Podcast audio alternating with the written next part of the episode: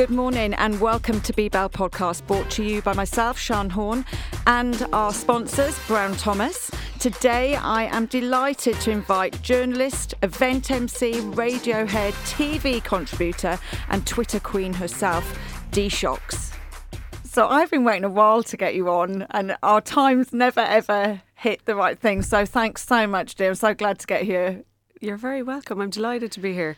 I just have a weird schedule that never matches anyone else's. I know, but do you know what though? I think when you like when you work kind of like you know obviously on your program, mm. um, you know people know your schedule, um, and I tend to pop in and out at the studio, so it, it's quite difficult. But I'm just glad we got here eventually. Yep. I've been dying to speak to you because I'm just so nosy and I want to know all about you. So, Dee, where did you all begin? Where did, where were you born? Uh, I'm from Limerick. I didn't know Little that, known fact, Mm. yeah. Um, I'm from Limerick. I grew up in Kilfinane, which is a beautiful village in the Ballyhoura Mountains for anybody who enjoys walking and cycling and that type Yeah. of thing. Lovely spot. We always a lot of tourism in the village and things. So it's not kind of your typical country village. It's in the middle of nowhere, but we used to have like Ethiopian groups staying in our house and Russians Random. after the fall of the USSR just come visiting to learn about farming and all this kind of stuff. So it was actually quite an interesting place to grow up. Um, I'm an only child. Yeah. Uh, my mum's a teacher. My dad had a pub. Um, so very close to my parents and um, I had a lovely childhood really. It was in the country. It was very nice. And did you live above the pub? We did until I was 11 and then we sold it. Um, Okay. so we went from living in the middle of the village to a rented house for a little while and then we built our own house. Um, and I loved living in the middle of the village. Like my whole childhood was like wandering into Mary in the shop next door, you know, to talk to her about comics and Yeah. then going down to the post office to annoy the woman in there about something else. And it was just really nice. It was, you know, the way they say it takes a village to raise a child. Yes. Um, I'd say like my parents are great and everything, but like the village really did raise me. Yeah. I'd say I wouldn't have got five minutes down the road without three people ringing my mother and saying, "Do you know where she's gone?" Um, which is a really nice thing. Um, you know, Do you know I what? miss people, that. Mm. people, I grew up in a pub as well and lived above, always lived above the pubs. And people would always say to me, I, I'd be always scared. Oh, guys, don't do that. It's illegal. My dad will find out. And they'd be like, "That's ridiculous. It's not illegal." And and he won't find out. And I'm like, he will because everybody knows him, and he will go. They will go home, and Yeah. I will get Yeah, they will I- find out everything. Absolutely. Yeah, like when I was 12, my friend shifted a boy in a field over the other side of the village, and I walked down there with her. And no sooner was no sooner was I home than my mother was like, "Were you with names this boy?" And I was like, Yeah. "No." No. She's like, "You were. I know you were." I was like, "No, it was my friend." So uh, no, you don't get away with much surveillance what I did find though is as I got older, it used to make me feel really safe. Yeah. because I, I lived by myself sort of from about 16 Mm-hmm. And it was the same but my parents had moved back to wales but it was the same situation still everybody knew who i was Yeah. so if anything was to happen to me i felt i could ask Yeah. anybody Yeah. um so i always found that thing you know people say living in a small place everybody knows everything about you i always found that a, a positive thing. Yeah, absolutely. Yeah, um, definitely. And like that is one thing that I think now, say I, I don't live there obviously anymore, um, and trying to recreate that for my children is going to be really difficult. Um, Yes. because you know we're blow-ins now where we live, and it's a bigger town and all these kind of things. But I'm kind of looking around already at people we know and like who are going to be their village. Yes. Um, it's a really big thing for people who grew up in the country, as we both did. Um, so yeah, so no, it was a great childhood, and um, because I'm an only child and I'm the child of a teacher, I obviously was a swat in school.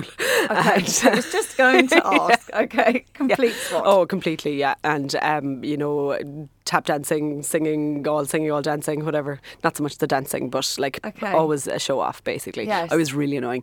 so would you Um, have been in like drama yeah. club and dance club and Yeah, not so much the dancing because I've no coordination, as Okay, you know. really. Um, but the uh, the singing and the speech and drama, and I used to read at mass, like any chance of a of a platform, and I Yeah, was there. yeah. Like, Oh, I love so it. yeah, so I like I had a apart great from the time. dancing really. i think we kind of were the same person I think so, and you know, it you do see it like it's so funny. I meet people now, and I could almost always tell you if they grew up in a small business. Yes. Um, like that, growing up in a pub, you talk to everyone, you treat everyone the same. Um, everybody is a potential customer apart Yeah. from anything else. Um, or you know, you don't offend people, and you are very careful to proactively, you know, be nice to them. Yes. Um, which is both a, a side effect, I think, of growing up in a small place and in a business. Um, and I think for the job that I do now, like like it's the most useful skill. Forget about school, forget about English, forget about anything that I thought you needed for journalism. It's actually just that skill of being able to talk to people. Yeah.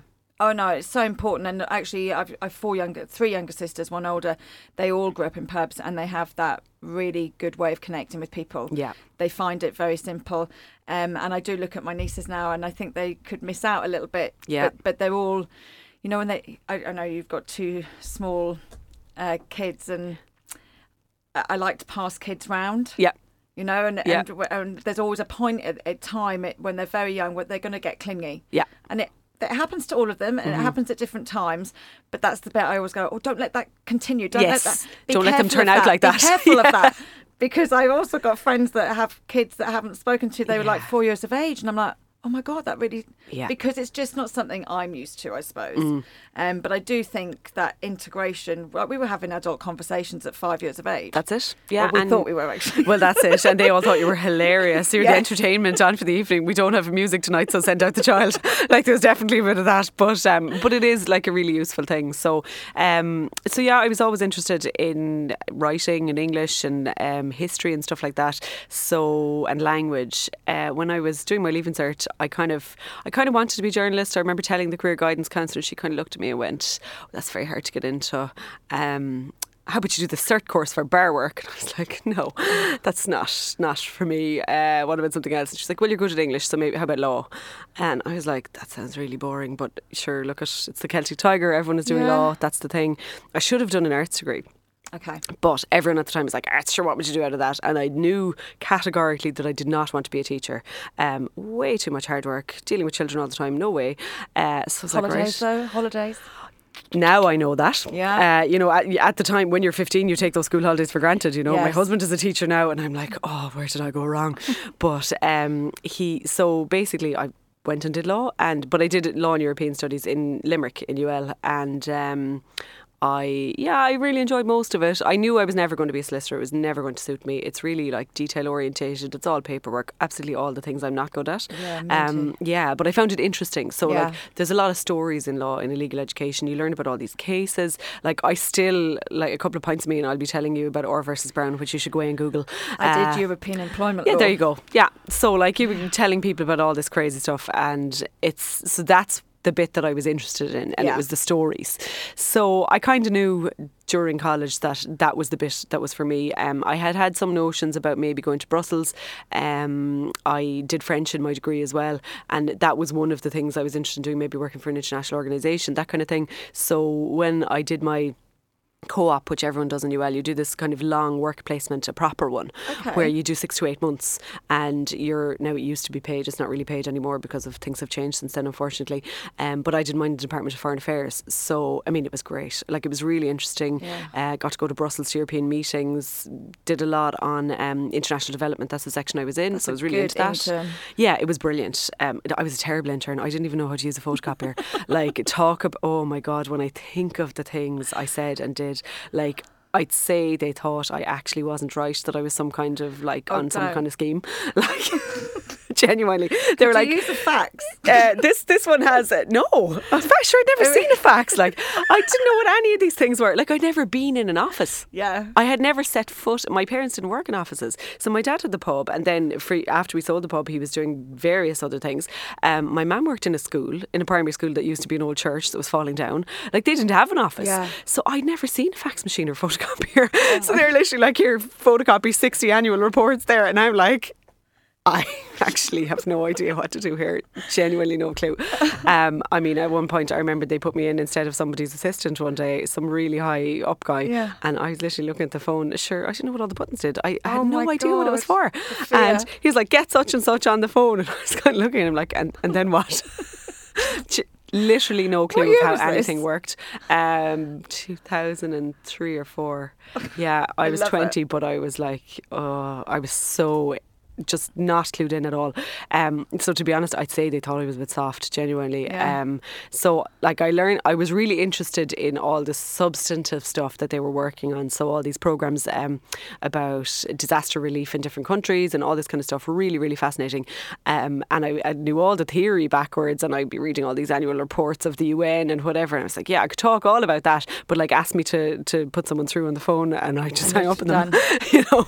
So figured out then that uh, probably bureaucracy wasn't really for me either. Um, and I remember being in there and somebody coming in for a funding application for what I felt was a really worthy cause for a particular human rights organisation. And we were in this meeting and they were like, Well, you don't meet the criteria for this, that, and the other, so we're not giving you the money. And I was like, But they're saving lives. And they're looking at me like, You're the intern, shut up. And I was like, But, but, but, but, but. And then I realised the civil service wasn't going to be for me either because you're not allowed to have opinions. Shut. Yeah, so I was kind of like, okay, right, that's probably off the agenda, the old diplomatic service, not going to be for me. Um, and I came back, went back to college the following year, and Which college were you at? UL Okay. in Limerick. Um, and I had been doing bits for the college paper all along, and I went, you know what, I'm going to take a punt at this. So at the time, that was a students' union job at the college paper. It was a full time elected position for a year, uh, paid. It was great. Um, so I ran for the election for that, and I won. Um, the only election probably that I'll ever actually run for, and uh, certainly that I win, but that I'll ever run for. And um, did that for a year. So that was Amazing. the best experience you could get because it's all on you. Like if the paper doesn't come out, it's your fault. And Nobody else is going to do it. It's like you did everything. Yeah, you have reporters, but they're all volunteers. Okay. And like Very managing difficult. volunteers is impossible, especially when they're students, realistically, Yeah. is impossible. You know, I had some really amazing, talented people. Like there was one girl who wrote for the magazine that we had a magazine as well, uh, magazine, website, newspaper. Um, we started to get it, tried to get a radio station going that had been dormant, but it was full of regulations and problems. Um, they have it now again. But one girl is working the BBC now. There's a couple in newspapers, different places. A lot of them went into PR. Um, some really talented people, Yeah. you know. Um, and it was just a great experience. So, like, dead, it really teaches you about deadlines when you are the person who makes sure that the thing happens. Yes. Um, we had a graphic designer. She was great, but other than that, it was pretty much just me and. Um, Brilliant year, you know. So while I was doing that, I was also writing a column for one of the local papers. They had been looking for kind of somebody from the college to write something. I had just been in the right place at the right time. My my now husband had met the guy through work who was looking to recruit, and he was like, "Oh yeah, I know someone. She's a journalist." I was like, "I'm not a journalist." And he was like, "You are now." now. I was like, okay. So I went to meet the guy, and actually, he was the editor of the Cork Independent. This guy, Oh, wow. yeah, at the time, I never knew our fates would be so Yes. intertwined. And he was setting up the Limerick Independent in Limerick at the time, and he was like, "Oh yes, so we're looking for someone to write a column. Do you think you could do that?" And I was like, "Yeah."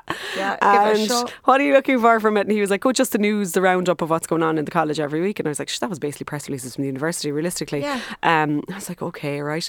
So I had my first paid column. I mean, these days it wouldn't be paid. You know, it's Yeah. just amazing how much has changed. Um, so 50 euros a week, delighted with myself, and um, went from there. So I, um, So you had met your husband then at this point? yeah, we met in uh, school, in at a Debs. Yeah, no, we weren't in the same school. We would have absolutely hated each other if we were in the same school. We're probably too similar. Um, we would have just been competing probably all the time. Yeah. Um, he, I was at a Debs with my then boyfriend, and who was very nice, if a bit dull. And um, he was sitting near us at the same table. They were friends, and we just got chatting. We were talking about. Um, yeah, Sean Lemass and the Irish railway system. And The excitement. I know. we have scintillating conversations in our house. And we talk about planning a lot and railways and things like that. And uh, we were already talking about trains Yeah, before yeah, we came absolutely. in. Uh, he's obsessed with trains, bit of a train nerd. So I remember going, God, this guy's so interested in history and he's really interested in politics. And I don't know any other boys that are like, and I really didn't know any other boys that were interested in anything beyond like fast cars and drugs and hurling, you know? Yeah. Um, I was like, God, he's actually quite interesting. And the, this guy here that I'm with is very nice, but really not that interesting. And so we had been going out a few months and we broke up about a couple of months later, and he said to me on the phone as we were breaking up on the phone because it was long distance. You know, we had to have our parents drive us to meet each other. Oh gosh. Um, he said to me, "Oh, Stokes is going to be breaking your door down," uh, and I was like, "Ah, he won't. Uh, he will," and he was. So yeah, so we got together three weeks later, and that's the end of that. We're together now as long as we are apart. Yeah. So seventeen years together now. Oh, that's yeah, it's lovely. pathetic. Um, it's kind No, of it's people are like nice. it's I like lovely, it. and I'm like like, yeah, it's a bit, yeah. but no, like we're very happy. So Yeah. that's that's fine. So he got you your first column. He did, yeah, he did. Well. Um, he, in fairness to him, I think, and wi- a lot of women have a problem with believing in themselves. And like at the time, I had nothing to justify that I could do any of it. To be fair, he was kind of like, "You you could make it." definitely do it." yeah, and he was like, "You can," and I was like. "Mm." But he pushed me into it, Yeah. Um, and it was the best thing ever because really from there, I so I was doing the column in the Limerick Independent. I did the year in An Focal, which is a newspaper in UL, and then as that year was ending, the Galway Independent, which is a sister paper of Limerick and Cork, which is no longer there, um, was recruiting. Okay. And the guy in Limerick rang me and said they're really stuck in Galway. When are you finishing up? I wasn't finishing till July. They needed someone in May. So I used up all of my annual leave going up and down on print days on the bus to Galway from Limerick and doing 12 hour shifts and coming back on the bus. It was exhausting, but I mean, You did it. You take the opportunity when it comes. Absolutely. You know, um, it's and that was the biggest thing I suppose. The timing was right. Like I look at my that my start like that, and a lot of my friends did masters. If I had done another year after the year in An Focal, I would have come out of everything into the crash, and I would have been gone to Australia. Very lucky. You know, I was really lucky. Now, who's to know? I, I would have had a But great time in Australia. for a reason, but things happen for a reason, Yeah. and it. Um, I was just really, really lucky with that timing. So once I was finished in in the students' union, straight up to Galway, straight into the job. I had been in and out of there for kind of nearly two months at that stage, so I knew some of the ropes, um, and I was there for two years. Okay. And mm. and obviously moved up to Galway. Yeah. Do you enjoy Galway? Uh, loved it. Yeah, they call it the graveyard of ambition because you pass people drinking outside on Quay Street on a wet Tuesday in November, and you're like, why isn't my life like that? and you know they're not homeless, like they're out, outside a pub drinking, and it's it's really relaxed. And I suppose um, looking back at it now, I'm like, God, what was the rush? Like, could you not have calmed down and enjoyed yourself a bit more? But I was always very career focused, Yes. so I was there about a year, and I started kind of pitching some of the stories I was working on to national papers. So I started getting those landed, and that got a bit of notice. I got the odd bit of um, radio exposure out of that, so I would go on and talk mostly today FM Newstalk um, about stories about I worked this on. before. I saw Yeah. you at a talk and you were saying, no, you'd be listening and any opportunity you could get to get on, you Yeah. got on. And Yeah. I loved hearing that. It's just like, Yeah. people do, they hesitate. They go, oh, have they Yeah. heard enough of me? Are they bored of me? Get on. you don't know till you ask, Absolutely. you know. Um, and like one of the things I suppose now, having been an editor and uh, on in newspapers and on the show, um, we're always looking for people. Yeah. you know, and we're always looking for new voices. We're always looking for different experiences. Like it, it never hurts to pitch yourself because we're always looking for something different. So, and I suppose at the time. You know, I was very young. That does appeal to an audience. Uh, they were looking, I suppose, as things progressed in my own career, it kind of coincided with the time that they were looking for more women. Um, and they were kind of proactively saying, well, we need a woman. Yes. So I was quite lucky in that timing. Um, I think if it was five years earlier, I prob- possibly would have found it quite difficult. But there was a lot of female producers out there who wanted to give a young woman a chance, as opposed to me just landing on it necessarily. Um, so that kind of started happening. Um, then what happened was the job in the Cork Independent became vacant. As editor, um, Okay. the guy who had originally recruited me, who Yeah. now works in 96 FM as well. Okay. yeah, Are you following him? yeah, I think he's following me at this stage. I don't know, um, but it's you know it's it's such a small world really. Yes. So um, basically, I was offered that job by the boss in Galway. Um, I was like, Jesus, Cork! I don't know anything about Cork. Uh, okay, um, And sure. had your husband gone to Galway with you? No, he was He living in stayed in Limerick. Limerick, Yeah, so okay. he he worked in politics and he was kind of stuck to Limerick. And at the time, you know, I kind of thought he'd be in Limerick forever. I didn't think he'd ever move. Um, and it would have been quite difficult for me to work. Well, I I kind of maybe overestimated the challenges of it, but I felt that it would be very difficult for me to become a journalist in a city where a small city where he was working in politics. Yes. Um, and actually these days people do it all the time, but. I, it would have been a conflict of interest, Yeah. and I wouldn't have been able to do certain things. Now I would have had access to different stories, maybe that I would that other people wouldn't, but sure, everyone would have known where they were coming from. Yeah, no. So it just doesn't work like that, and so I felt going to Galway was a good decision. And then when Cork came up, I was like, sure, I may as well go there. Always, I suppose, I thought that I would maybe do Galway for a couple of years, do Cork for a couple of years, then maybe go to Dublin. Um, and it just didn't happen like that. I came to Cork, and it's funny because when I was growing up in Limerick, we're on the border between Limerick and Cork, Okay. just on the border, and that's where the rivalry is really fierce. And I went to a school. Flags. Yeah, I went to totally like the next field, like all the bales are red and white. um, and I went to a school which was also a boarding school, and all the boarders were from North Cork, and we were like, oh, those ones from Cork coming here, like stealing our men, you know. She says as she sits here in her red jacket. yeah, this is it, you know. And like we hated Cork growing up, mainly because they were always winning Yeah. All Irelands as well, and we never were. Um, and so I remember when I was like, God, Cork, could I really live there? Like they're so into themselves, and they just, oh my God, Cork is the best. Cork, oh, they love themselves. And literally, you live here for about six months, and then you turn into that. It's just know it to be happens. true. Yeah, it just happens. Yeah. So I came down and I was like, oh, I don't know about all this, oh, whatever, pure Cork stuff. And I moved down. I lived in the city centre, lived off Pope's Quay, um, where we had an interesting breaking story about yesterday. You may have heard that. Um, no. Yeah, man seen masturbating regularly on Pope's Quay. Oh, lovely. yeah, lovely. uh, it's a lovely area. Thanks for that. Um, I'm having lunch now. yeah, so I lived there and it was great because we were right in the city centre, near everything. Lived with another girl who was doing a master's and she was great. And yeah, just it, like when I look back at it now, um, I should have been probably way more daunted than I was. Like I came in editing a newspaper in a place I didn't know at all. I remembered the two journalists who were there at the time sitting me down and showing me like through the map of Cork and going, these are the stories in the different locations. This is what's going on here. And I was like, okay, North Cork, Mallow, Mitchelstown. I was like, I know those places, you know, I know people there. And they're like, yeah, fields, cheese, nothing happening up there. and I was like, Re- really? And they were like, yeah, Ballincollig, Carrigaline, the city, that's where you need to be looking. And I was like, right, I've never even been to any of those places. Need to go there. Yeah. So I really have spent, I mean, um, it's 10 years now, but I have spent the whole 10 years literally driving the roads of the county, trying to get to know the place, um, walking the city, trying to get around and see as many places and meet as many people and get to know the place properly. Um, and I think, you know, I'm. It's a it's a lifetime's work, but I'm getting there. You know, Yeah. um, like what what what I love is something comes up, a news story comes up, and I go, oh, we should do something like that, or we should follow up on that, or whatever. And we go, oh, do you know what? I met the woman in the shop down there when I was down there a few weeks ago with the boys, and she was really nice. I'll ring her. And that's like that's how it works, and it's that replicating of the small Yes. village thing, you know. Yeah. Um, and like we we we are now like the most Cork of Cork people. We go to West Cork on our holidays. Like when I came here first, I was like, people actually have a holiday home in the same county. What is wrong with them?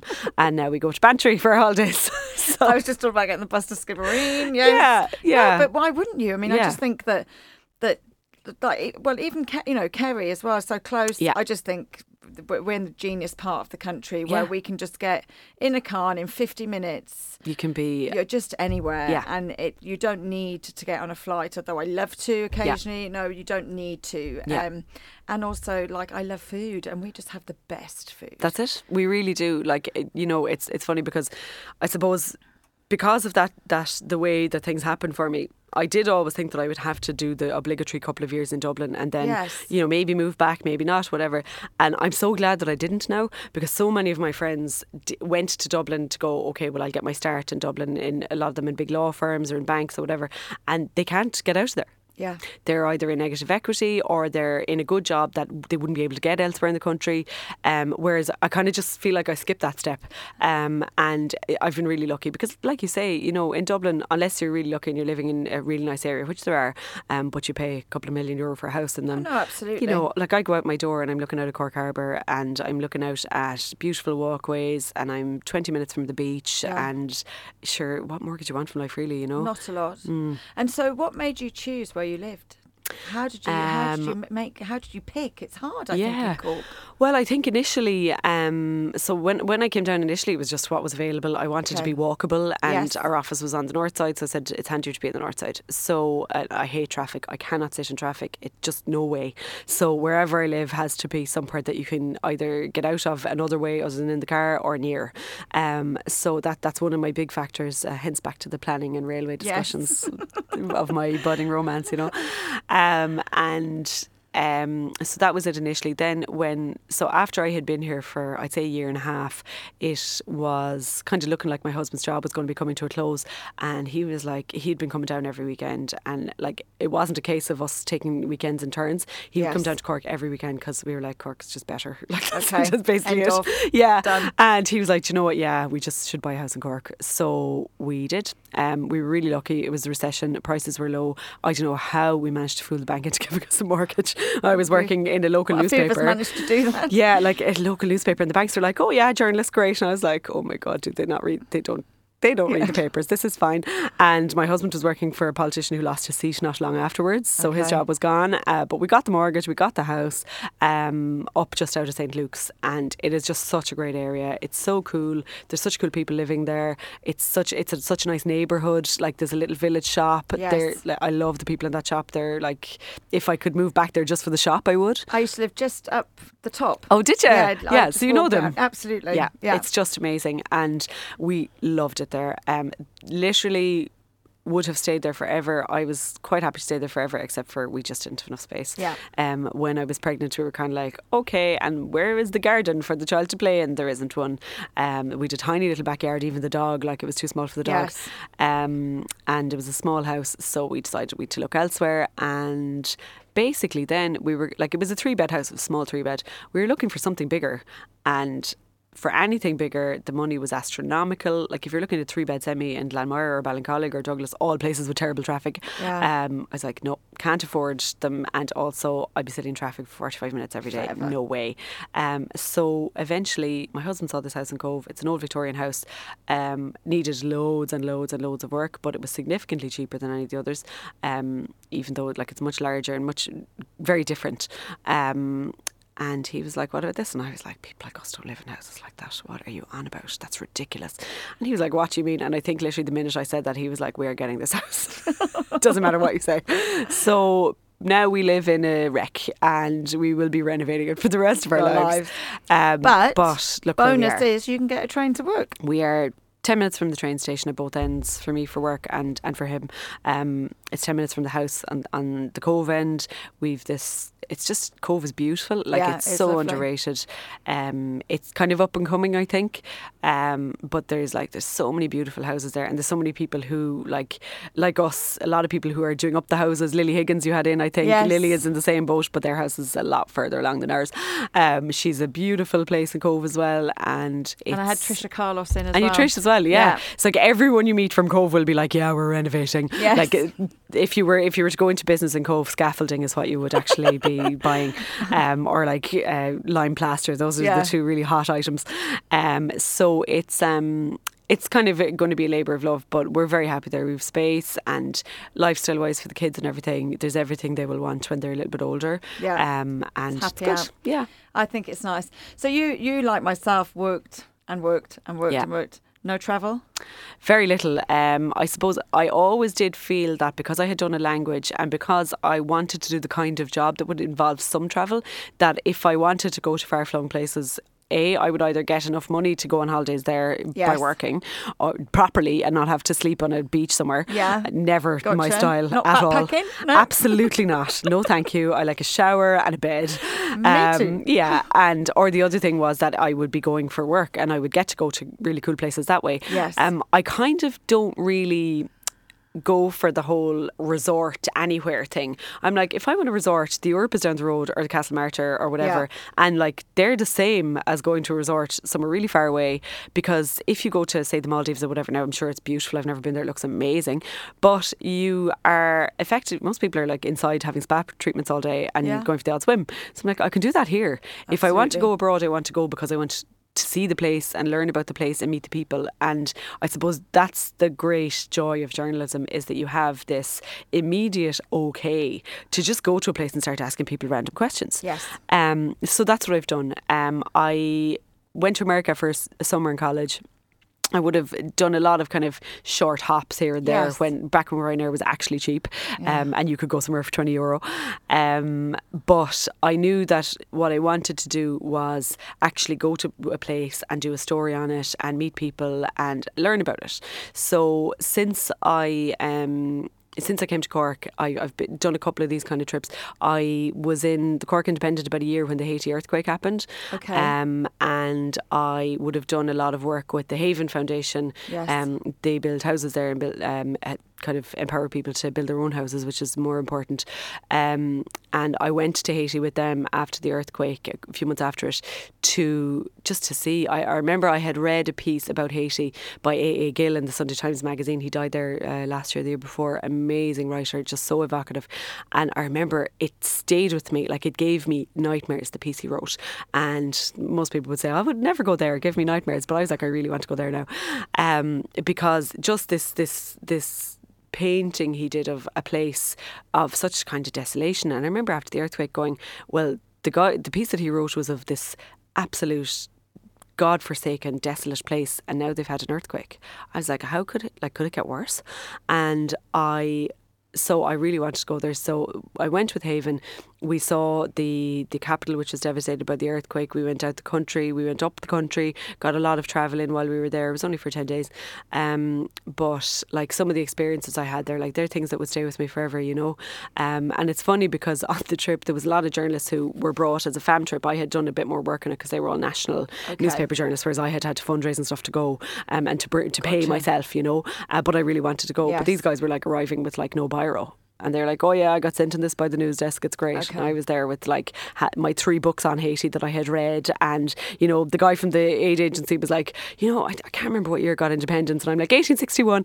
And he's kind of like, "Okay," but I was just so into it, and I was like, "You can't go and and do a story on somewhere like this in isolation. You have to know the history."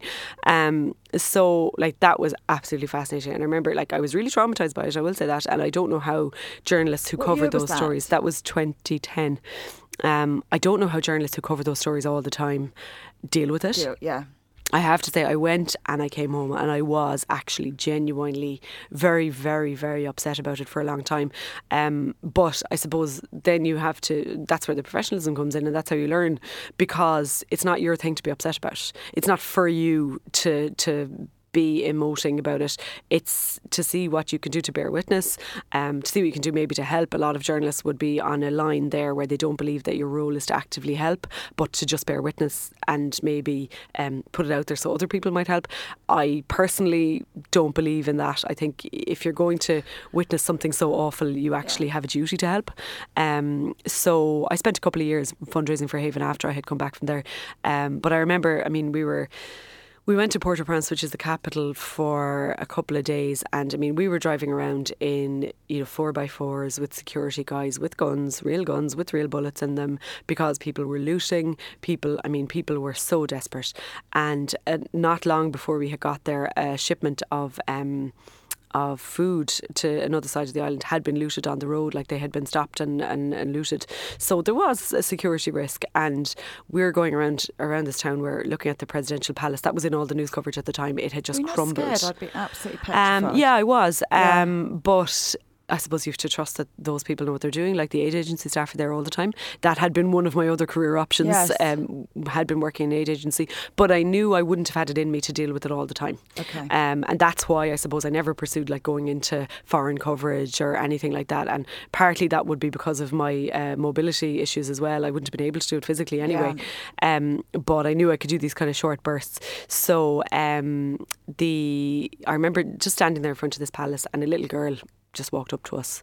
This little tiny girl, I'd say she was maybe three, and she had kind of her hair was braided, but you know the way the braids grow out, yes. it obviously hadn't been rebraided in about the length of time since the earthquake. Okay. And she was filthy dirty, covered in dust, and she just walked up and just held my hand. Oh, and oh God. yeah, like the she just looked up at me and just held my hand, and I was just looking at her going like, what what does a person do here? What does a human do there? You know. Well, you just want to sweep her up, don't you? Yeah. And not long before that, Americans had been arrested trying to go back into America with Haitian children.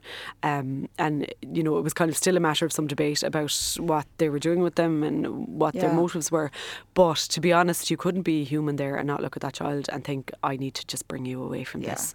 Um, and, like, the security man had to pull her off me and put me back into the jeep like I was kind of like goodbye, goodbye, and she didn't speak English, and I was trying to talk to her in French, and just look at that. We just left this child on the side of the street, you know, and there are charities there. And, you know, as I said, subsequently I did fundraise for charities. But I remember coming home and talking to a guy I knew who used to write for me in the paper, John McCarthy was his name. He was very well known in Cork, um, who would have done a lot of direct action work over the years in um, Bosnia. He brought shipments of trucks. He drove a truck of stuff to Bosnia in the early 90s. And I remember talking to John about the story, and John was like, Well, why didn't you help her? And I was like, But sure, what can I do? And John was like, You can always do something. And I was like, Do you know what? You're right. Yeah, he was right. Yeah. And I was like, Oh, you know, you're making me feel guilty. And he was like, Well, you should feel guilty. Like, that's that we, if you don't have a human emotional response to those things, then what are you? And it's like, okay, you know, and I remember really taking but that the on board. response was there, you just didn't know. I didn't know what, how to channel how it. to channel. You know, Yeah. so as I say, I raise money and all of that kind of stuff. But you know, I do look back and wonder now, as an older person, what my reaction would be. Probably the same. I don't know. You have children now as well. Suppose Yeah, it- yeah, I mean, now now going into that situation, I don't know how I cope with it Oh. at all. Like even thinking about it now, I'm like, oh god. So I'm So still taking deep breaths. yeah, so I, I went to Haiti and then I kind of was like, okay, I, I really like doing this. I know I would like to do these kinds of things every now and again. So I suppose that was the beauty of the job in the Cork Indo. I had a lot of freedom. Yes. And my boss there was brilliant. Jared think, really like allowed me an awful lot of freedom. He was like, once the job is done, once everything is fine, you can kind of do what you like, really, you know. Um, and that would be the case for for um, for the entire time I was there. He was just very like, you know, just once we don't get sued by anyone, you bring out the paper, it's good quality, everything is the way it should be. Off you go, do your little projects. So I did. Um, so I went to Rwanda a couple of years later because they had the um, at the time they were talking about bringing in gender quotas in politics here, and I wanted to. Um, see how it had worked for them Yes. because they have the most women in politics in the world. Um, I was like, well, uh, they've done it. Like, why can't we do it? What's the big deal? So I decided then, because I had no masters, that sure I'll do a masters as well. That'll be grand. Yeah. That's not the way to approach two masters. I know that now. Um, and in fairness to UCC, the guy I to UCC was like, ah, yeah, you'll do it in a year. Sure, you're used to writing. No, I was used to writing like news articles, Okay. not 40,000 word Yes. theses. Um, so I applied for funding from, there's a journalism fund that you can do for these, get for these projects. So I applied for the funding, got it, went to Rwanda. Um, again, an amazing experience. Met all these politicians, learned a lot about the genocide. Um, really fascinating. And I suppose what everything you learn makes you realize all the things you don't know. Yes. So, like, I went there going, God, that's great. They, they're so feminist and they've done all these things. And then you learn, well, actually, it's kind of a dictatorship. And then you learn that, you know, actually, well, the Americans had this role in it and the Belgians and the French had that role in it. And actually, the genocide is not at all what we think it is. I'm like, okay. So, I love learning kind of the next step in something beyond what kind of the commonly accepted thing is because then a whole world of possibility of actually how these things could have happened opens up to you.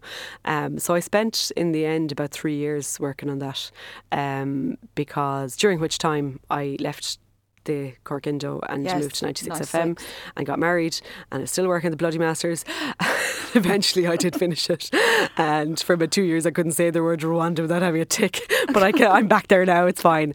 Um, so then in 2016 um, just before I, I got pregnant or just well I was pregnant I didn't realise it um, I went to Cambodia to do a piece on fast fashion um, Okay. and clothing manufacture and all of that and that's really big now again so oh, massive. There's yeah. um, a, a load of people. Now, I have to say, there was a load of people in uh, in Upper Cork, Lane in Upper Lane Yeah. the other day, but some of them with plastic rucksacks on and stuff, and I was just like, oh, Yeah. hang on a minute, guys, remember what we're here for, Yeah. and um, yeah they were doing the dye-in yeah, Yeah. it's. It's a difficult one for me. Obviously, we're looking at bringing out a range, Yeah. and I've met with a lot of people about Yeah. sustainability and about It's how to do complex. it properly, and it's so complex. Yeah.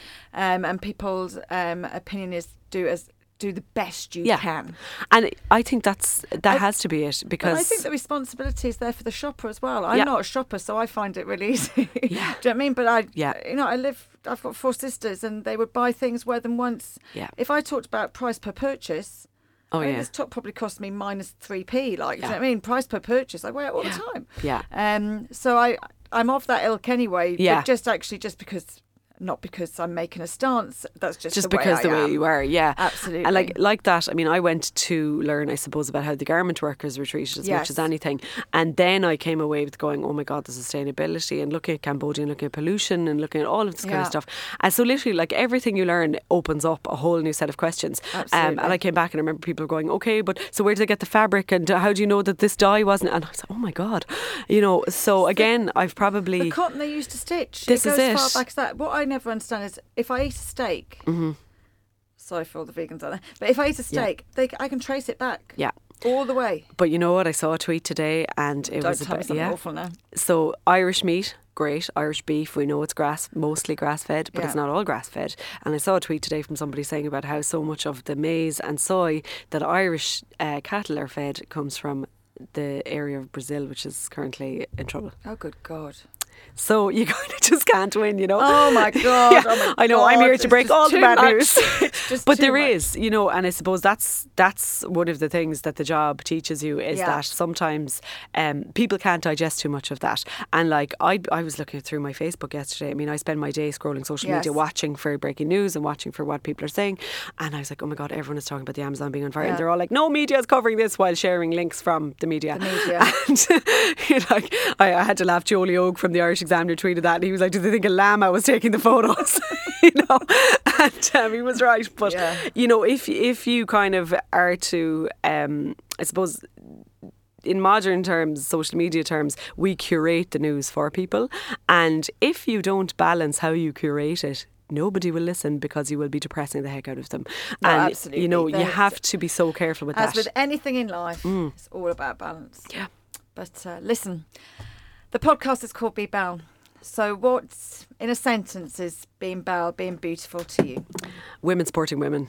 Yeah, love it. Yeah, to me, like as we were taking the photo for this podcast, you told me there was lipstick on my face, which I really appreciated. And then I That is what it's all about. I- I'm a we all have a bit of a man us though, but that's what it's all about. Like if, if if I thought that you would let me take the photo like that, I'd be like, Oh, like, not at all." One, oh my god. Yeah. So- but that's that's it's those kind of things where women have each other's backs. That's Yeah. what Belle is to me. It's all about the lipstick. Yeah. Um, in this pot here are some questions left by your predecessors. I'm going to get you to pick up a couple Okay. And read them out and answer them. Right. What drives you? Oh, I've no idea. Lack of attention span, maybe. I just need to move on to the next thing. Um, uh, I don't know. I honestly don't know. I think it's because I'm an only child. Be always waiting for that pat on the head, you know. or kick up the Uh, arse. Yeah, One or the other. yeah, exactly. Yeah, so that's probably it. Yeah. Um, It's always interesting. what superpower would you choose if you could have one? Flying. Oh, fly. Yeah, flying and or invisibility for yeah, me. yeah. yeah, Flying for me. I just love to be able to just go. Yeah. just zoom away, you know. Um, I always did. Uh, My mother tells a story of when I didn't want to go to school when I was six, and she literally had to like pull me by the ankles out of the car. And she was a teacher in the school. Just point that Charming. out. yeah, and uh, and I just said to her, I wish I was a bird and I could fly away. And I still feel like that sometimes. Oh, bless you.